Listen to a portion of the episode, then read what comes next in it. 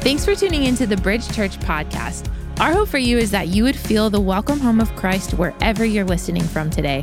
We pray that this message encourages you in your faith journey to be with Jesus and become like him for the sake of the world. Let's dive in. Hey, Bridge family, I am so glad that you are here today and you're in for a real treat this morning. My dear friend Chris Lash is in the house bringing the word today. Not only is Chris incredibly smart, and driven. He's actually the dean of university ministries of my alma mater back in Chicago. But more than any of that, more than any of his credentials or resume, uh, he's just a dear friend and brother. He's someone who has walked through some serious storms with me and my family, and I'm so grateful that he is here in person to bring the word today. So, would you help me and make an obnoxious noise in welcoming Chris Lash to the stage? Wow. Wow, that's incredible. I teach at a university and we have chapel at 10 a.m., and I can tell you, I have never gotten that kind of a welcome. So I am so glad to be here. My name is Chris Lash, and this is going to be a fun morning. But before we jump in, uh, I want to communicate that we are one church meeting in multiple locations. So, Bridge family, can we welcome all those joining us in Columbia and online, please?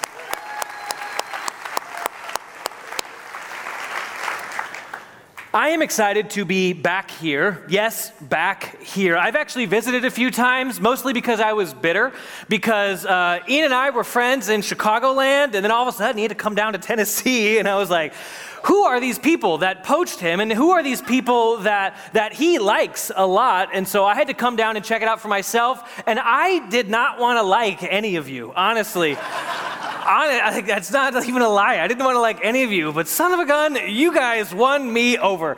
You all are actually incredible. And not just actually, I want to take a specific moment to laud your staff and culture and volunteers.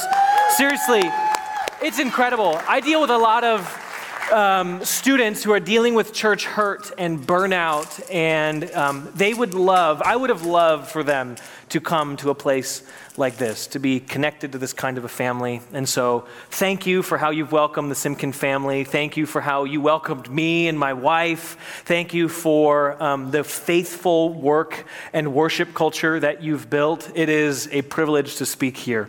I'd like to do, I'd like to open our time in prayer, and then we'll get rolling. Deal? This is the energetic crowd. This is fun. All right. Father, I am grateful for not only this church family, but I'm grateful for your scriptures, that your scriptures show us the way. They show us how to follow in the way of Jesus. They show us some of the heroes of the faith, and they give us room to be desperate. So as we open your text, pray that you'd make it clear to us what you have for us that your spirit would be present, and that Jesus, you would minister to our hearts today. Amen. All right, who are your heroes? Who are your, what'd you say? Ian. He's my hero too, I get it. I get it. Did you like that I came in dress code apparently? They sent me like a they sent me a brief of like what uh, you're supposed to wear and it was like all Ian and t-shirts and I was like apparently this is a t-shirt crew. And so I'm excited to be here, but I need to keep going. So, who are your heroes? Like like who are the folks that you look up to? For me, I look up to a theologian named Dietrich Bonhoeffer. He is one of my heroes. Maybe you're familiar with him and his story. He was a pastor in Germany during the rise of the Nazi Reich, and he opposed Hitler at every single turn. In fact, he started a counter formational underground seminary for pastors and lay church people to come and receive training for what it would look like to oppose Nazism and rebuild Germany after the war. In fact, he even participated in the plot to overthrow and kill Hitler, and he was ultimately executed by the Nazi state just months before the camps were liberated. Who are your heroes? Are they impressive? Are they well educated? Are they successful? Do they have a significant following on Instagram or TikTok or any newfangled thing that people have? But one of the strange things about the Bible, and one of the reasons I actually really like the Bible, is it often includes unlikely, unworthy, impossible heroes. And we often get used to hearing that as Christians unlikely, upside down, stuff like that, things that flip our paradigms. But it's like really true. This is not somebody that people are writing books on. Sometimes the heroes in the Bible sound more like villains at first, especially. And so we'll meet our hero this morning early in Israel's story. If you have your Bibles, turn in them to Joshua 2 or power them on or just Google, where is Joshua 2? And it'll take you there. Google's incredible. So uh, open your Bibles to Joshua chapter 2. Joshua chapter 2. I'll give you a moment. It's pretty early on, it's like the first third. Joshua chapter 2. All right, I'm on a clock, so we're jumping right in. Then, the verse starts out, then, 2, verse 1. Then we are on a roll. Joshua, son of Nun, secretly, secretly sent two spies from Shittim. Okay, we need to talk about that word. That is in the Bible. That's a real place. Uh, my email is pastorian at bridge.tv. If you don't like that, I can't believe he said that. Well, it's here, so but students, it doesn't give you permission. Anyway, I need to rein it in. Okay, so it says, Go look over the land, he said, especially Jericho. So here's where we are in the story of Israel. Moses has just died, and he has appointed a new commander in chief, Joshua, to take the next generation of Israel into the promised land, to fulfill the promise that God promised to Abraham eons ago. And so, this new commander, Joshua, has just sent two spies on a covert mission to seek out, especially Jericho, to gather intel and report back. This is supposed to be secret CIA level type stuff. Nobody is supposed to know that Israel is even sniffing out the land, let alone someone's already there. And so, here we'll see in the next verse we're going to meet our hero. So they, the spies, went and entered the house of a prostitute named Rahab and stayed there. So we are now introduced to our heroine, Rahab. And what's the first thing we hear in the text? That she's a prostitute. A prostitute? Really? Our hero is a prostitute? Yes. Our hero is a sex worker. Here's what we need to remember no little girl dreams of being a prostitute. That's in no one's career fair. It's not in anyone's LinkedIn suggested jobs. That's not exactly how it works. Rahab didn't choose this line of work because it sounded appealing. In that time, there were no female owned businesses. Women were not on the cover of Forbes magazine. She wasn't gracing 30 under 30. They did not even have the ability, most often, to own property. So she was not making money on her own in a respectable way.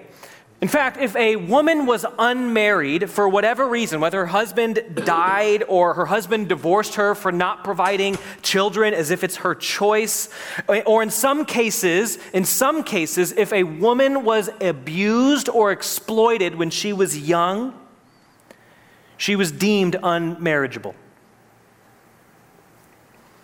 If she was unmarried, she had zero protection, zero provision Zero financial security. There was no social safety net. Prostitution was the social safety net. So it was not uncommon for women to be forced societally into prostitution and exploitation, especially in the temple. Here's the point Rahab is not a prostitute because everything is going well for her.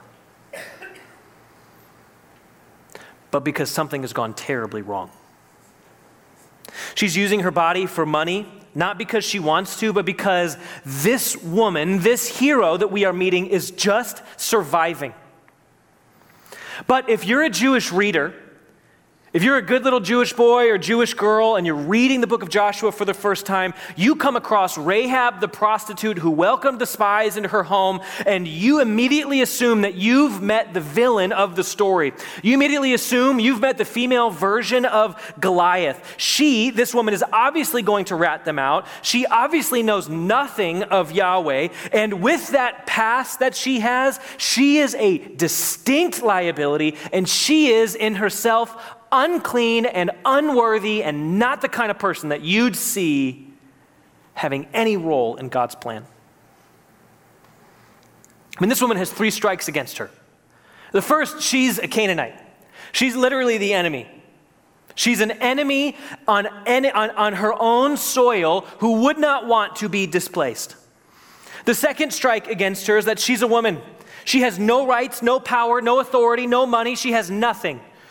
The third strike against her is that she's a prostitute. She is fundamentally unreliable. She keeps secrets for a living. She can't be trusted. Her whole profession is sus. Nothing about this woman says anything like she can be here. Let's see what happens in verse 2. Verse 2 The king of Jericho was told, Look, some of the Israelites have come here tonight to spy out the land. So the, the king of Jericho sent this message to Rahab. Strange that he knows who she is and where she's at. I won't speculate anymore on that. And he says, Bring the men who came to you and entered your house because they have come to spy out the whole land. Okay, I love that the Bible pulls zero punches. Zero punches. You can read about the, the disciples, you can read about anybody in the Bible, and the Bible's like, and they were terrible. But I want you to see that the Bible here gives us an indication that apparently the spies were terrible at their job.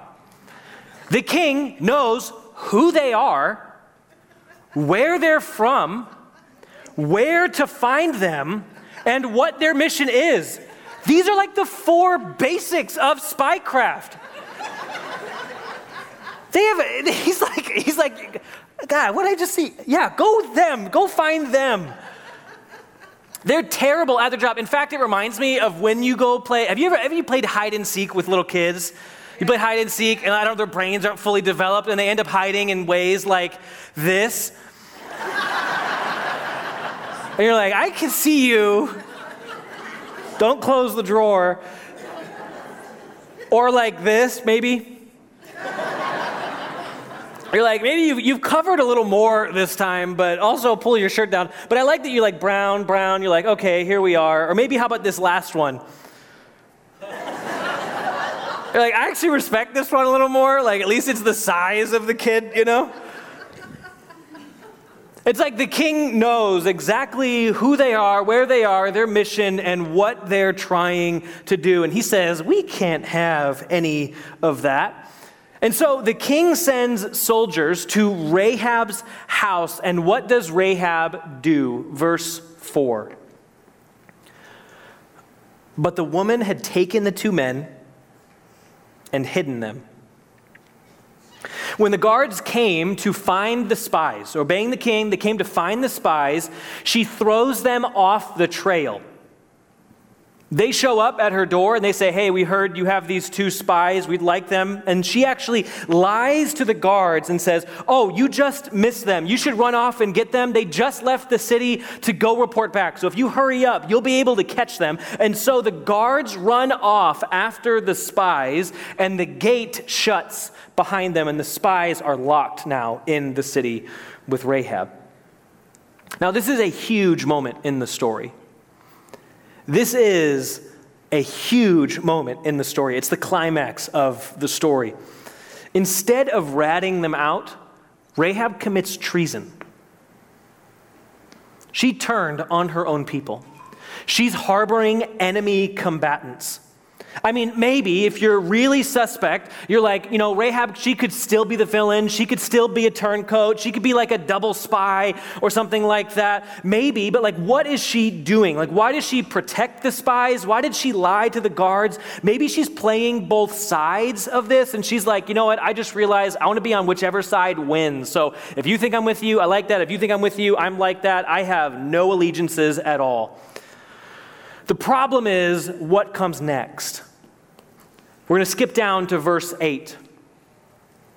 Before the spies lay down for the night, she went up on the roof where she was hiding them and said to them, She said, I know that the Lord has given you this land. She knows the Lord has given her this land. Like, don't gloss, she knows the Lord has given her has given Israel this land. And she keeps going, and that a great fear of you has fallen on us, so that all who live in this country, they are melting in fear because of you. Verse 10, we have heard. And now she's going to recount some of the victories of Israel that has made its way throughout the entire region. How, one, the Lord dried up the water of the Red Sea for when you came out of Egypt. Two, what you did to Sihon and Og, the two kings of the Amorites east of the Jordan. And three, whom you completely destroyed. Verse 11, when we heard of it, our hearts melted in fear and everyone's courage failed because of you. For the Lord your God is in heaven above and on earth below. This is a profession of faith. This is a profession of faith. It's one of the only professions of faith that we get from somebody in their place. She's not a leader. She's not anybody that anybody would go, yep, she's, we think she might be the villain until she starts talking in this way. This is a profession of faith. This is not a tactical move to ally herself with the winning side, trying to cozy up. This is a profession. This is a conversion. In fact, she is the first to prophesy that the Lord has given them this land. Nobody else so far in the book of Joshua has said the Lord has given her this land, and yet she goes, I know that the Lord has given you this land, and this is basically yours. And she affirms that Yahweh is God over all. So, in her polytheistic dynamic, her, in her theology, where you have multiple gods over different territories, she hasn't even gone through the discipleship class of like, hey, we think there's one God, like this is it. She goes, you know what? I don't know about anything else here. I just know that your God is above all, which sometimes, Bridge Church, sometimes that's all we need. Sometimes we don't need to we don't need to sort out everybody's theological system before they can come and be a part of our tribe, be a part of our crew. Maybe it's just enough for somebody to say, "I just know that your God is above all. I have no idea what to do with this. I just know that your God is above all." Amen. So here's the big thing to get from this. Rahab has faith in Israel's God. In fact, she had faith before the spies came. Spies did not evangelize her. She made a crucial, faith filled choice by harboring the spies and lying to the guards and allying herself with Israel. She is openly professing faith in Israel's God. It turns out this woman, this woman with three strikes against her, she put everything on the line for Israel. This is one of the longest and uninterrupted speeches from a woman in the Bible. The author is even like, Are you catching this? This is insane. So here's the question I can't quite shake when it comes to Rahab. Why Rahab? Why Rahab? And not just like, why did God choose her? We were like, yeah, God could choose anyone. We get it. But like, why Rahab? Why did Rahab come to faith? I mean, she had heard about the victories in Exodus and the many victories over kings in her area, but everyone had heard these stories. She says they all melted in fear. Everybody heard. Everybody knew. Everybody was around. They were all sharing the same conversation. Can you believe what happened? I mean, I mean, the stories were going to travel around in the ancient Near East because it's not every day that somebody steps into a river and the sea parts. Like, like you have some kind of an avatar airbender keeping the sea at bay. You're like, clearly that wasn't Moses. Something else had to happen here. Everybody had heard, so why Rahab? Why not all of Jericho?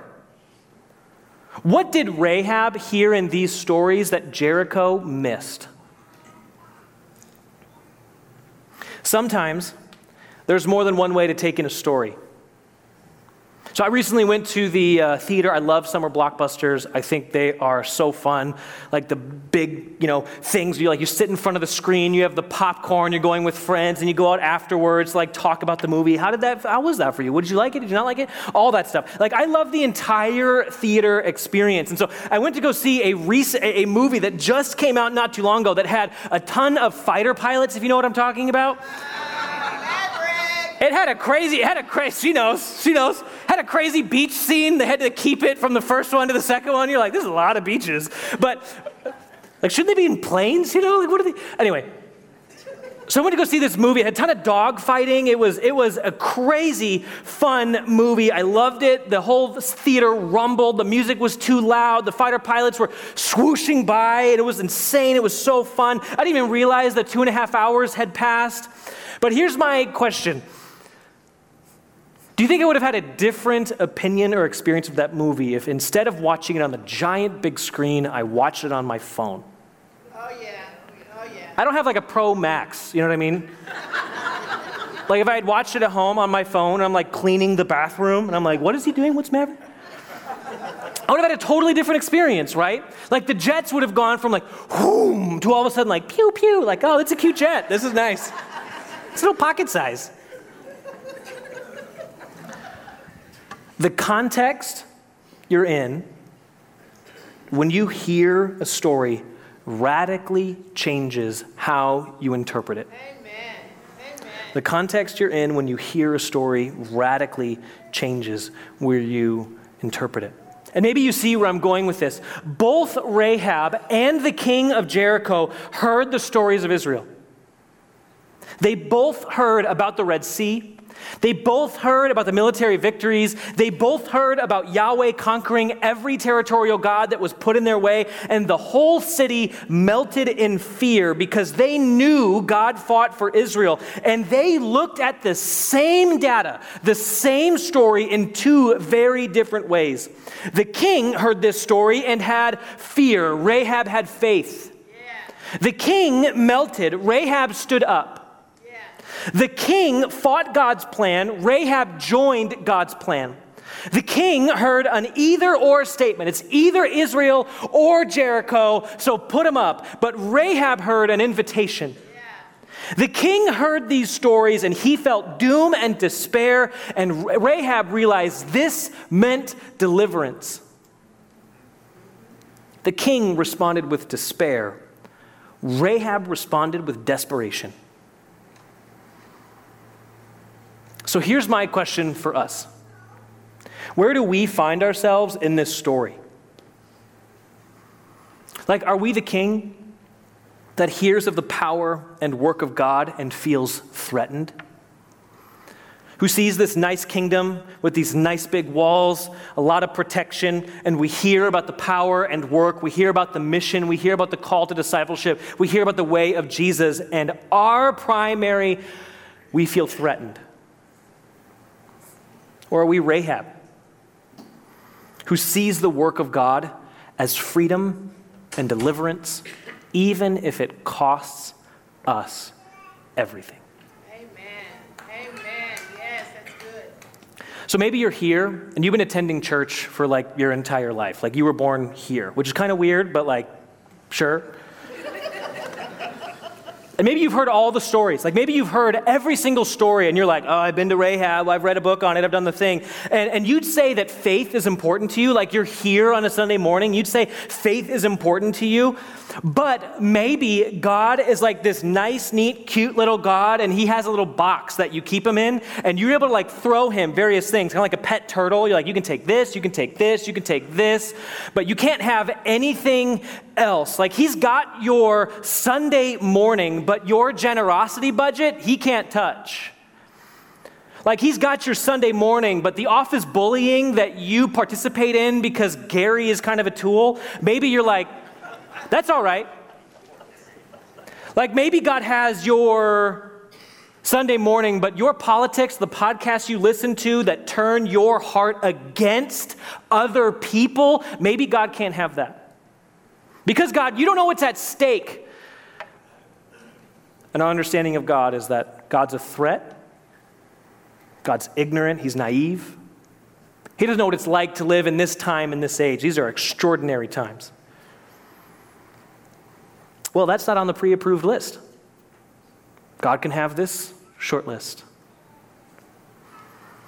Listen, you can come to church your whole life and miss the life God has for you. Amen. Amen. It's not only possible, some people are walking it every single day. Or maybe you're here and you're raising a family. Like you're the one who's getting everyone ready for school, you're off to practice, and your faith seems like it's just one more item on a never ending to do list. And so when someone likes the bridge, when someone like the bridge talks about living life on mission or welcoming the outsider or making friends with people, you're like, I cannot do anything else at all. This is already too much. Come on. That's not life. Maybe some things need to fall off your to do list because it's not worth your time. What if God can have our to do list? Or maybe for some of us, there's parts of us that we've buried away. Maybe for some of us, uh, we, don't, we, don't, we don't go, uh, when we go to counseling, we don't talk about it. We'd like the therapist to ask about other things. We don't really want him or her to like explore, explore or poke and prod on those. We don't, we don't tell our spouse, we don't talk about it, we don't let our spouse talk about it. Our anger issue, our generosity issue, the things that we have about others, we, we don't want anyone to talk or ask about these things because that is ours. And so when we think about the invitation towards healing that the gospel offers, that Jesus offers, it sounds like a trap.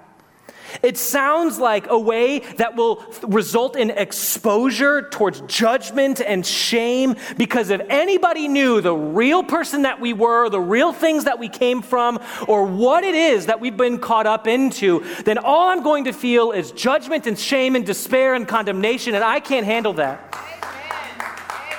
And so for you, God is scary. He is a threat. But what if there's a better way? Is the message of the gospel hope to you, or is it a threat? Do you hear an invitation? For me, I tend to distrust that God will provide for me. And not like I tend to, it's like this is all the time. My wife just finished her graduate program in mental health counseling. She's smart, she's awesome, I love her. Um, but one of the things about this program was it had a nine month unpaid internship, which, if there are any like Dave Ramsey fans, that's like for sure not on the snowball list. You know what I mean? He's not like, and make no money. He's like, you should try making money. But the budget guru in me like panicked. The budget guru in me, the one that like wants to be safe and secure, that we're planning for retirement, we're doing all the good, smart things. Like I'm a millennial, I'm gonna retire one day, you know? Like I'm like the, that person in me like absolutely panicked. So when my wife, who is often the impetus in this, when she wants to be generous, when she wants us to be generous, I'm like gr- looking for my veto stamp. I'm like, do I have? Did they issue me that when I got married? Like, do I have one? She knows. She knows. You should have done my wedding. That was that would no. Because I saw her generosity like a threat. I saw it as a threat. Ultimately, it was like God's plan for us to be generous because I know theologically, pragmatically, pastorally what happens in the human heart when we are generous. And yet, when it came down to my budget, my money, all of a sudden I was like, you know what, uh, honey, we, we don't have the ability to buy somebody Chipotle. And she's like, didn't you just get double steak? Do you want some? Maybe for those of us who drift towards the mindset of the king, there's good news for us. And it's the gospel is actually good news. God's not trying to take anything from you, He's trying to give you life and freedom and love and acceptance. And the difference between Rahab and the king was that they viewed the character of Yahweh in fundamentally different ways. Rahab saw a God that was trustworthy, that fights for his people. In fact, biblical scholars note that the story of Rahab is at the front of the book of Joshua and is an indication that God could have and would have saved all of Canaan if they had turned to him.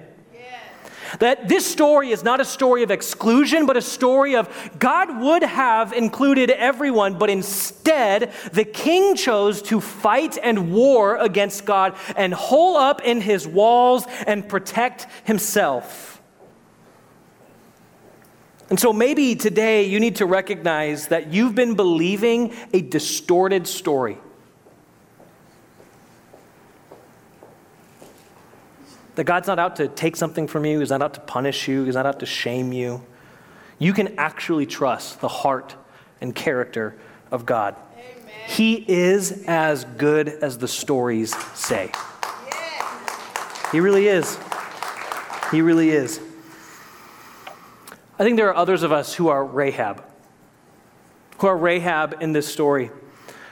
And we hear stories of kings, and we're like, that's not quite me. That's not quite where I fit. But more so, we're like, yeah, um, that really couldn't be me. Like, I don't have the ability to follow in the footsteps of Rahab because I am quite frail. My faith is but a thread. I am hopeless. I could do none of that. And so we identify with Rahab in this story. Like, there's no way that God could possibly use me. I am too broken. I am too hopeless. My past is too dirty. I've got too much hurt and anger and bitterness. I am too old with too many regrets or too young with too many liabilities. Rahab, the outcast and powerless one, we feel her story in our bones. And so I, I want to take us forward a little bit to see where Rahab's story ends. So after she meets with the spies, she, uh, they run back to Joshua and they tell him everything Rahab said.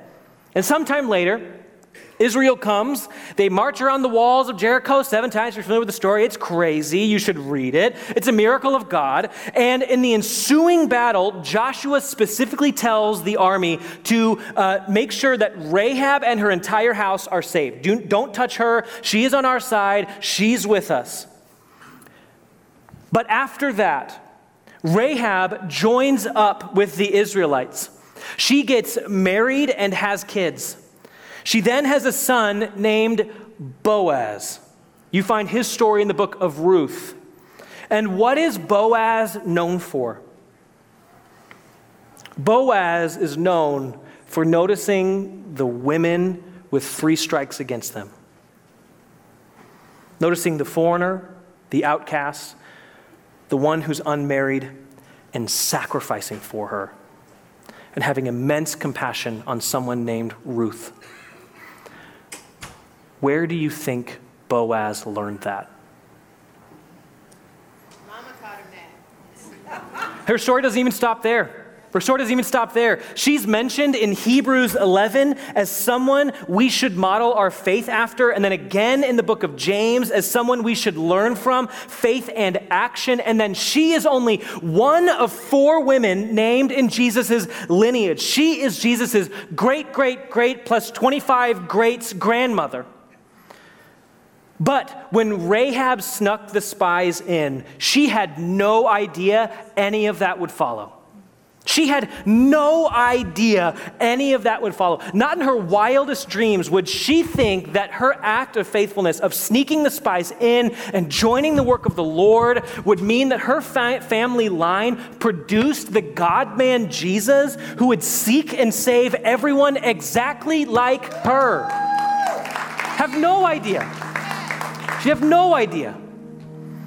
Rahab's story paints a picture where hopelessness, where despair, where high schoolers, Gen Z, where mental health struggles are redeemed.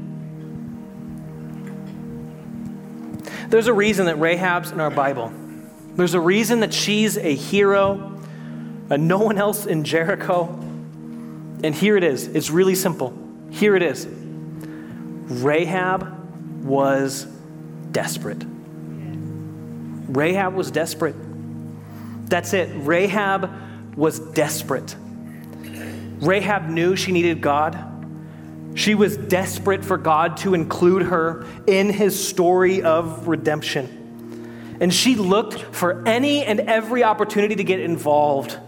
She had her eyes out for the move of God, and she was desperate to join in and willing to leverage everything she had to participate. And maybe, just maybe, the Rahab story teaches us that desperation is a Christian value. So maybe this morning you're here and you need to hear something from God. You need to hear something from God. And like the stories that Rahab heard before the spies got there, you just need to hear this that God's not done with you, that He's not done with you, that He hasn't abandoned you, He hasn't left you. Your faith may be fragile, you may feel overlooked and on the outside looking in, but God has not forgotten you. This season is not forever. And that your desperation may be the very thing that allows you to see the hope of the gospel. It's like watching it on the big screen. Maybe this morning you don't need to hear something, you need to do something. Like you're a very action oriented person, you need to just do something. Maybe this morning you are in an exploitative relationship and you need to end it. Or maybe this morning you need to text a friend or family member and just tell them that you need to be reminded that he's not done with you. Or maybe you need to connect to a bridge group because you realize I can't do this on my own anymore. I've been trying to figure this out on my own and I can't. And I need people to come alongside me and love me and care for me and welcome me into the family of God. And so maybe your next step is a bridge group, or maybe your next step is just as easy and simple as coming up to the front to receive prayer after the service. And somebody can hear what you've been sitting with. And you invite God and a community to love you and care for you. Or maybe your action item is generosity. You can give to this church. This church is great. I don't make a commission, but like you can give to this church. Or maybe there are Rahabs in your midst that because of your station in life you've overlooked. What could it look like for your act of faith to be being generous to her? So, who's your hero? Who's your hero? Mine is a woman from Jericho from thousands of years ago whose desperation led her to participate in the plan of God. Let's pray. Father, I pray that this morning would be just a holy moment where you remind us that you are not a threat, but you can be our treasure. where you remind us that, that we don't even need to muster up the faith to believe in you on our own, but you've provided a community, a history, a Bible, somebody around us to minister and love us, and maybe we can borrow from their faith. I pray that you'd give us eyes to see the Rahabs around us. I pray that you'd give us the ability to confess and turn away from the ways in which we are our own kings, building our own kingdoms. And we invite you in because the gospel is an invitation to freedom. We love you, Jesus. It's in Christ and we pray. Amen. Thanks so much for joining us. And for those of you who support our mission, thank you for your joyful generosity. It's because you give that we're able to see lives changed forever by the gospel. You can click the link in the description of this episode to give now or go to bridge.tv for more information about our church.